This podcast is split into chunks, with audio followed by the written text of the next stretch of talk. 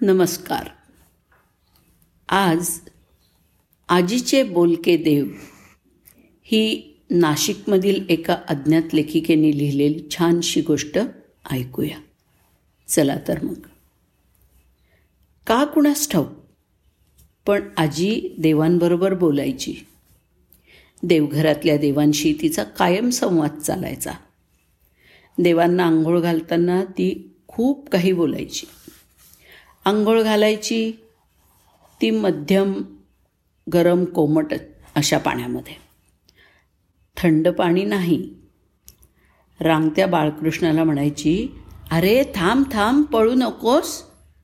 आंघोळीच्या नावाने पळू नकोस असा. तुला आंघोळ चुकायची नाही त्याच्यानी.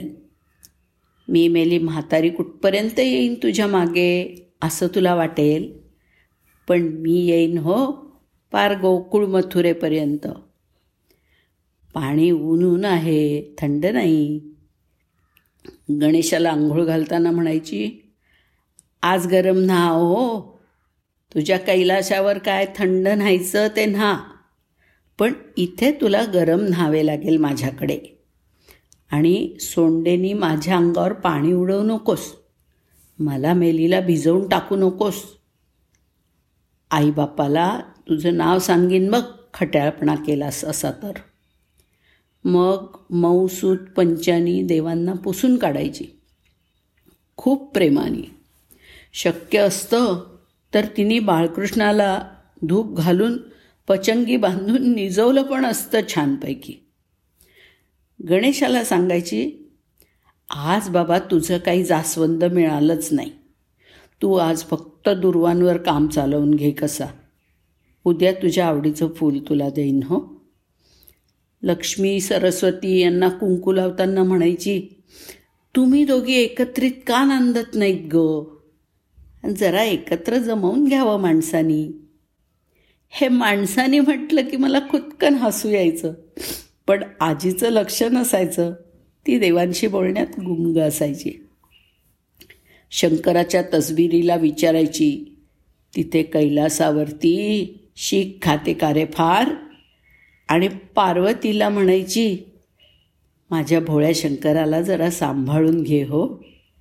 जगाच्या रीतीत कमी पडतो तो. कुणी येऊन फसवतो त्याला. चटकन वर देऊन मोकळा होतो तो. मग विष्णवाला निस्तारायला लागतं सगळं.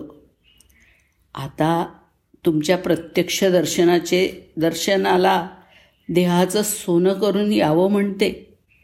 आजीने असं म्हटलं की पटकन डोळ्यात पाणी दाटायचं. गळ्याला नकोशी अशी खरखर जाणवायची. आई तो नव नैवेद्य पर पर्यंत येईपर्यंत करून आणायची. देवाला नैवेद्य देताना आजी म्हणत असे भूक लागली ना रे तुम्हाला?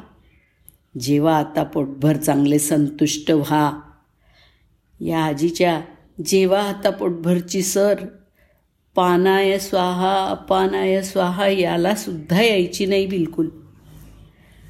मग एक दिवस आजी देवांचं बोलवणं आल्यासारखी बोलत्या देवांशी प्रत्यक्ष संवाद साधायला निघून गेली.